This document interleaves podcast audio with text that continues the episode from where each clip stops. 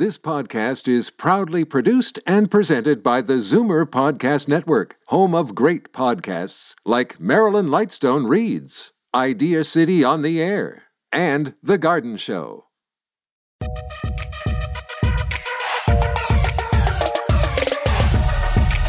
When your personal investments need help to reach your retirement dreams and navigating the complex world of financial planning requires an experienced manager, that's when you know you're ready for prime time. Welcome to Prime Time Money on Zoomer Radio with Richard Infantino, Senior Wealth Advisor at RBC Dominion Securities.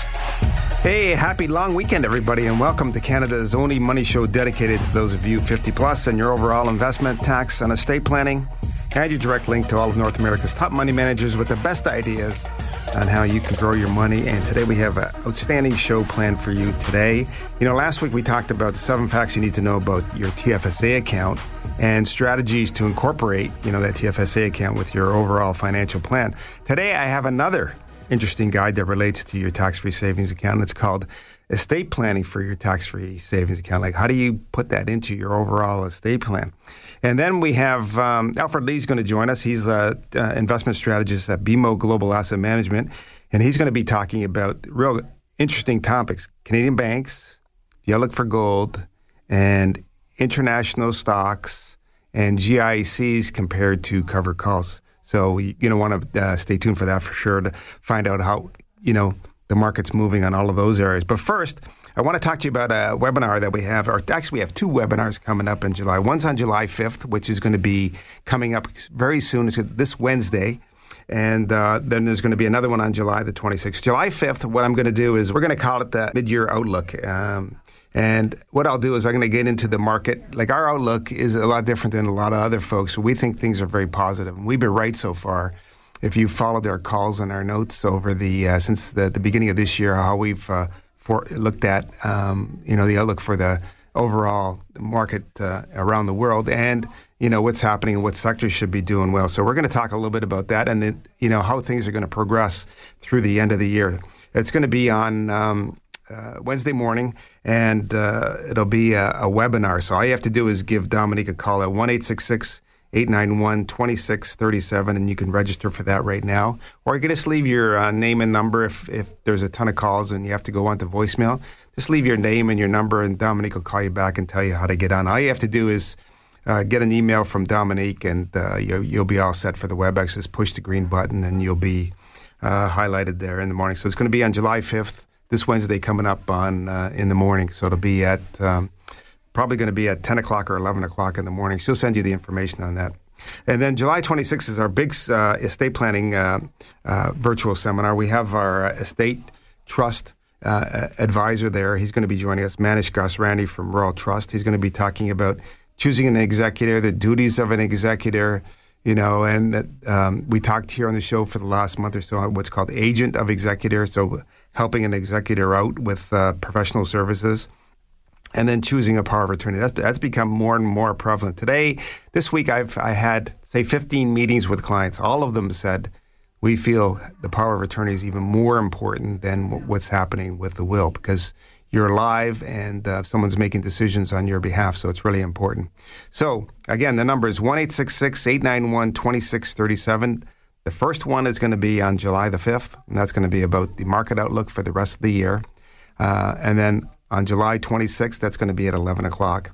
And that's going to be all those topics regarding estate planning and choosing an executor. Okay, so stay right there because do you have a TFSA account? I'm going to talk about how you should set it up in terms of estate plan. I'm Richard Infantino, and you're listening to Primetime Money.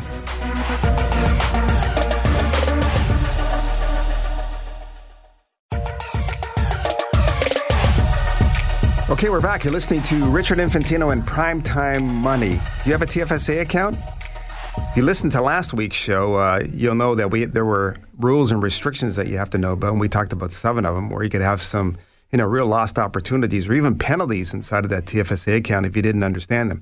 Today, what I want to do is talk about estate planning for your tax-free savings account. So that where estate planning comes in is choosing a beneficiary.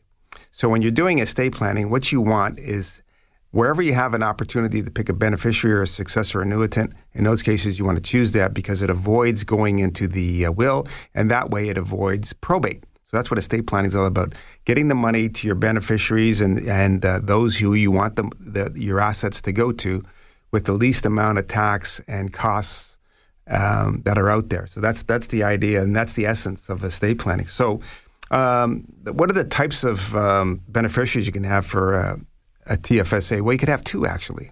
One's called a successor holder, and the other one's a beneficiary. The successor holder has to be a spouse, whatever the definition in uh, you know legal is for a spouse, and that's family law, and it could be uh, common law, different types of uh, situation there, of course. So you could choose them as successor holder, and I'm going to get into it in a minute why successor holder is the best way to do it. You could also have them as a basic beneficiary, your spouse. You could do that. You could have your children as beneficiaries. You could have third parties as beneficiaries, whoever you wanted to choose, or you could have uh, you could name a, a registered charity. Um, so those are all the different ways to do it.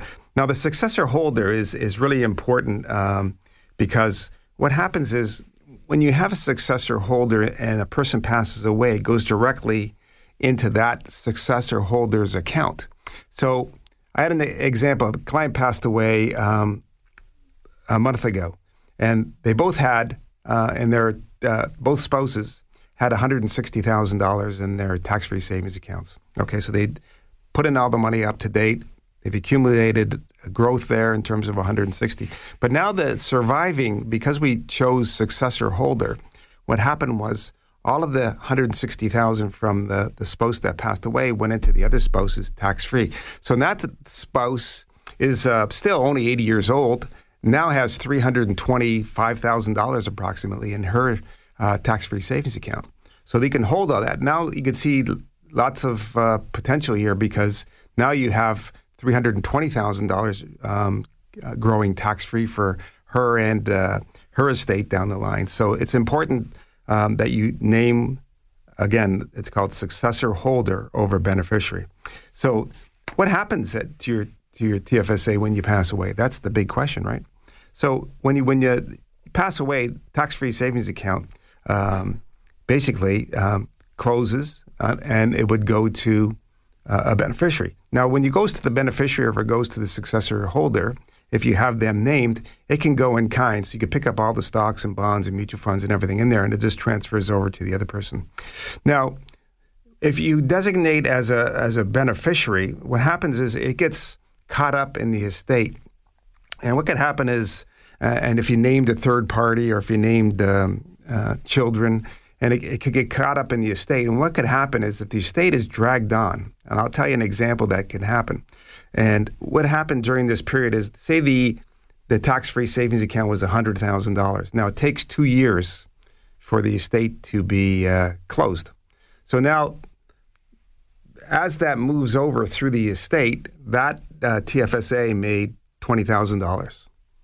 What happens is that $20,000 during that process is taxable to the person that's going to inherit that money, or that it's actually taxable to the estate, and that you know later on it'll be taxable towards the person or the or the people that are the charity that's going to be uh, getting those uh, monies. Whereas if it goes through successor holder, it's going to go direct uh, as soon as death happens and goes directly into that account. So it's not going to go through that process.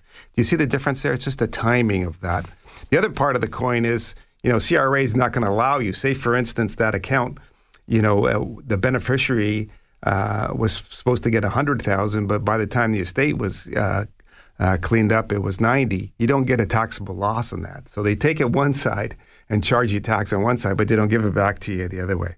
Um, what other areas that could be, uh, you know, part of the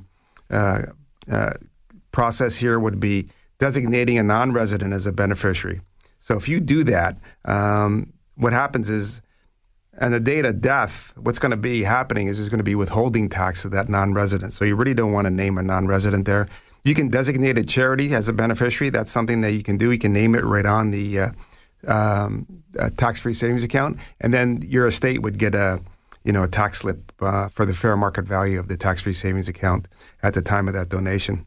If no beneficiary is named, what happens? Well, it becomes part of your estate, and it's going to be uh, distributed to the beneficiaries by whatever the will says. So if the will says it's going to be split 10 ways, then it can be split 10 ways. The thing that happens there, though, is that uh, it's going to be part of the probate process of when you're probating the will, where if you name the beneficiary or name the successor holder, it's not going to be part of the uh, uh, probate uh, process there. Um, can you make uh, contributions if you have room and the person, say, passed away in uh, January but hasn't put their tax free savings account in? Can you do that? No, you can't do that. So that's not part of it. So you can't uh, contribute to, a, even though you have room, you can't contribute to a tax-free savings account once uh, someone has passed away. So there's lots of things to know there. So we've put together a uh, brochure at RBC Dominion Securities, and it's called Estate Planning for Your Tax-Free Savings Account. It talks about designating um, your spouse as a common and common law partners, um, minor children, third parties, non-residents, uh, registered charities, the different types of tax-free savings accounts uh, the taxation of the uh, tax free savings account at death, uh, your spouse is a beneficiary compared to a successor holder. It's all explained in there. Leaving property to a minor in a tax free savings account. Um, decline in the tax-free savings account after your death. What happens to that those amounts? And it's um, altogether it's about five pages, easy to read and understand. And if you'd like to get a copy, all you have to do on this show, of course, is give Dominique a call one eight six six eight nine one twenty six 37. That's 1 866 891 2637. It's called estate planning for your tax free savings account. And last week, if you weren't um, listening to the show and you'd like to get that handout, that's um, there's um, seven rules and regulations that we talked about in terms of the lost opportunities or even penalties you can get with a tax-free savings account. And then we have a, uh, a guide to tax-free savings accounts. So if you'd like to get all three, or if you called in last week and you got that one, and now you, you'd like to get the other one, you can call in for this one as well. So it's called estate planning as part of your tax free savings account or the seven steps to understanding uh, the tax free savings account. Call Dominique now. You can call her at the end of the show 1 891 2637. That's 1 891 2637. Okay, you want to learn more about the Canadian banks? What about the outlook for gold or international equities or even should you be looking at a five year GIC or a one year GIC or covered calls that are paying over 10%? Stay right there. We have Alfred Lee from BMO Global Asset Management joining us to talk all about that. I'm Richard Infantino, and you're listening to Primetime Money.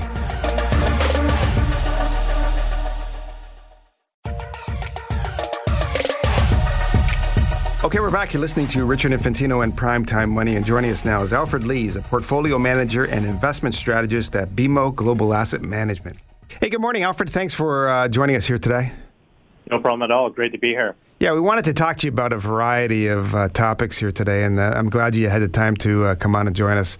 I guess the first one is on a lot of people's minds, and I know it's in a lot of uh, you know Canadians' portfolios is the Canadian banks, and um, you know they're really trading at a you know, basically a discount on a valuation basis. You know, why is that, and what's the outlook for the Canadian banks? Yeah, it's a good question. I mean, when you look at the Canadian banks, uh, we're definitely seeing a lot of interest. So if you look at our product lineup, out of all of our ETFs, um, our equal weight Canadian bank has certainly, um, you know, raised the most assets. So year to date, we've seen about 1.2 billion flow into this ETF. And for the most part, you know, it's been across not just uh, advisors, but also institutions and, as well.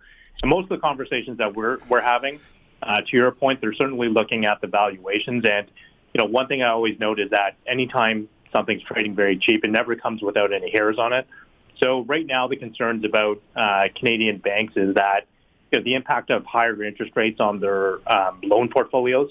We did a deeper dive just in terms of looking at each of the big six banks and their loan portfolios. And what we noted was that when you look at the non-performing loans as a percentage of their total loan portfolios, it's less than 1%. So it ranges about, you know, between 30 basis points and 70 basis points, depending on which bank you're looking at. But, you know, also keep in mind that a lot of these Canadian banks also, over the last couple of quarters, have set aside a lot of loan loss provisions. So meaning that these aren't actual losses, but these are basically just putting capital aside to prepare for losses. So if losses come in less than what they've set aside, that potentially could be a catalyst for uh, banks to move higher. But you're certainly right in terms of valuations. Uh, they certainly are very cheap right now. So when I'm looking at the big six Canadian banks, for example, on a forward-looking PE ratio basis, it's about 9.4 times earnings. Uh, compare that to the TSX. TSX is 13 and a half right now. So you're getting the banks at basically a 30% discount to the market, and also versus their own relative historical valuations. Uh, over the last 20 years, the banks have only been this cheap on two occasions. Once in 2009, coming out of the great financial crisis, and again in 2020 after or you know during the COVID lockdown. So uh, these proved to be pretty good buying opportunities. They could certainly get cheaper here, uh, but at least you're getting a dividend about 5.1 percent. So I would say Canadian banks, um, you know, definitely something to put on the radar at this point. Yeah, absolutely. And uh, all those things that you talked about, we did the same kind of work here with uh, at RBC, and uh, uh, the same numbers kind of pop through there, and sh- showing that it, it's a, it's a small number, but you got to be prepared for it, and they, have done all the work to prepare for it. Uh, another area we wanted to ask you about, Alfred, is um, gold. It seemed to be on a rise this year. It kind of uh, made its way through two thousand dollars an ounce, and then it's pulled back quite a bit. Is that because you know Bitcoin has started to move back up, or is there still demand there for gold? Um, I would say it's independent of Bitcoin. I think, okay. you know, um, just interest rates kind of leveling off here. Uh, the Fed kind of, you know, for uh, a time being did expand its balance sheet through that bank term funding program.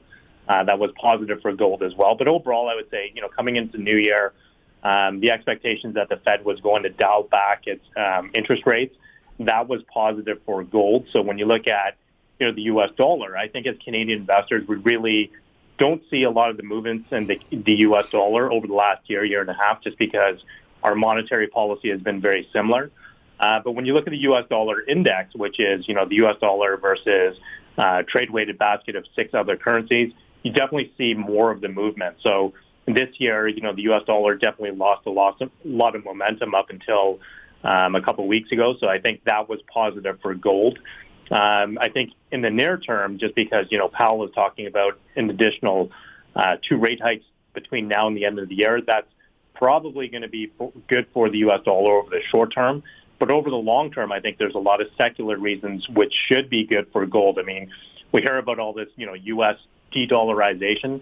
We don't really believe that the U.S. dollar is going to lose its reserve currency status, you know, over the next 10, 15 years. But you know, the more and more talks about, you know, moving away from the U.S. dollar as the, you know, settlement currency between a lot of countries, I think that's going to weigh on the U.S. dollar over the long term. We've certainly seen a lot of uh, central bank buying uh, last year and this year already. So I think um, there's going to be a lot of interest for gold, you know, for the um, next five, ten years.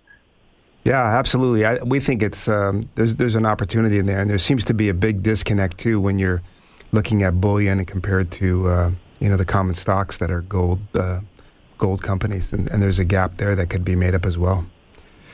Um, another area that we wanted to ask you about too, uh, Alfred, that you hear is that you know um, it seems like uh, one area that's uh, gaining some some more traction and uh, money starting to move is towards uh, international equities, and folks, international equities would be you know stocks that would be outside of Canada and the United States. So what's what's been driving that movement? It's, it's a good question. I mean, we certainly have seen a lot of uh, money flow, especially with a lot of our um, tactical asset allocation clients. Um, over the last six to eight months, we've seen you know money flow from let's say our S&P 500 ETF, uh, ZSP, uh, towards international markets, as you mentioned. So moving towards ZEA, which is our international ETF. So we've seen about a billion dollars flow stateside to international equities, and I think a big part of this was in 2022. Uh, you look at the valuation differences between the MSCI index and the S&P 500. Uh, the MSCI was trading at a much steeper uh, valuation uh, compared to its historical average and on an absolute basis as well. But also just because you know the Fed was tightening so much over the last year. Uh, you look at the composition of international stocks; they tend to be more mature companies, so they tend to be you know, shorter duration stocks that tend to be less sensitive to interest rates.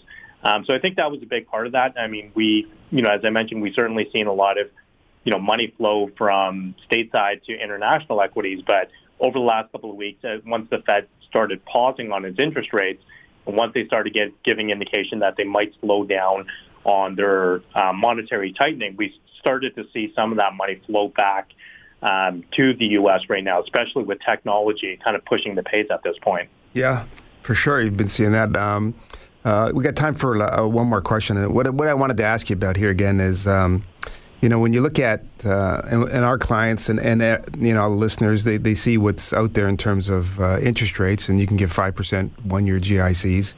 Um, so when you're looking at that, and, you know, you, you guys are probably one of the leaders there in terms of covered call ETFs. Is there still demand for covered call ETFs? And if, if there is there one that you would say is particularly uh, timely here today?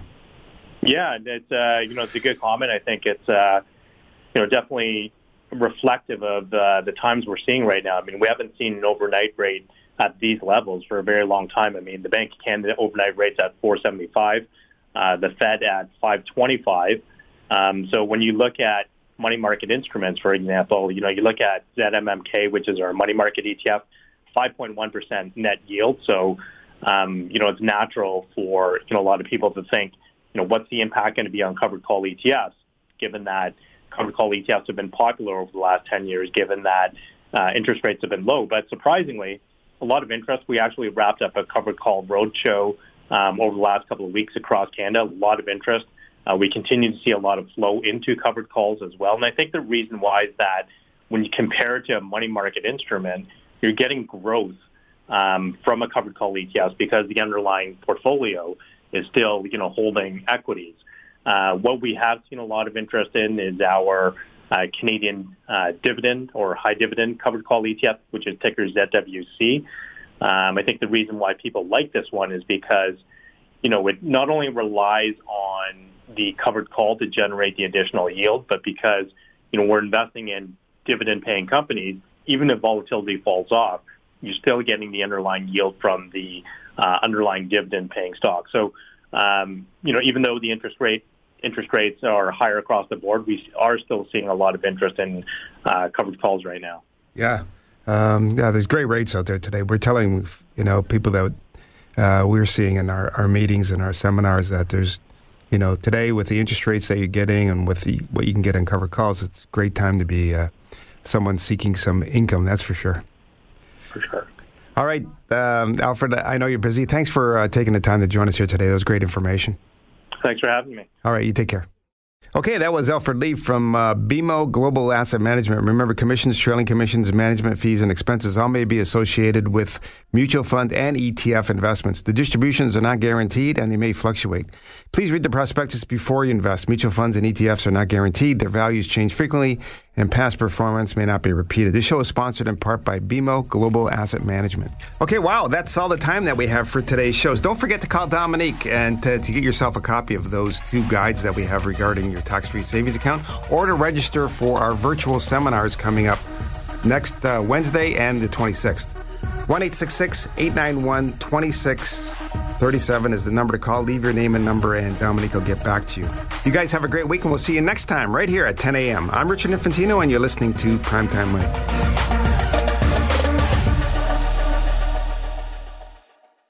This podcast is proudly produced and presented by the Zoomer Podcast Network, home of great podcasts like Marilyn Lightstone Reads, Idea City on the Air, and The Garden Show.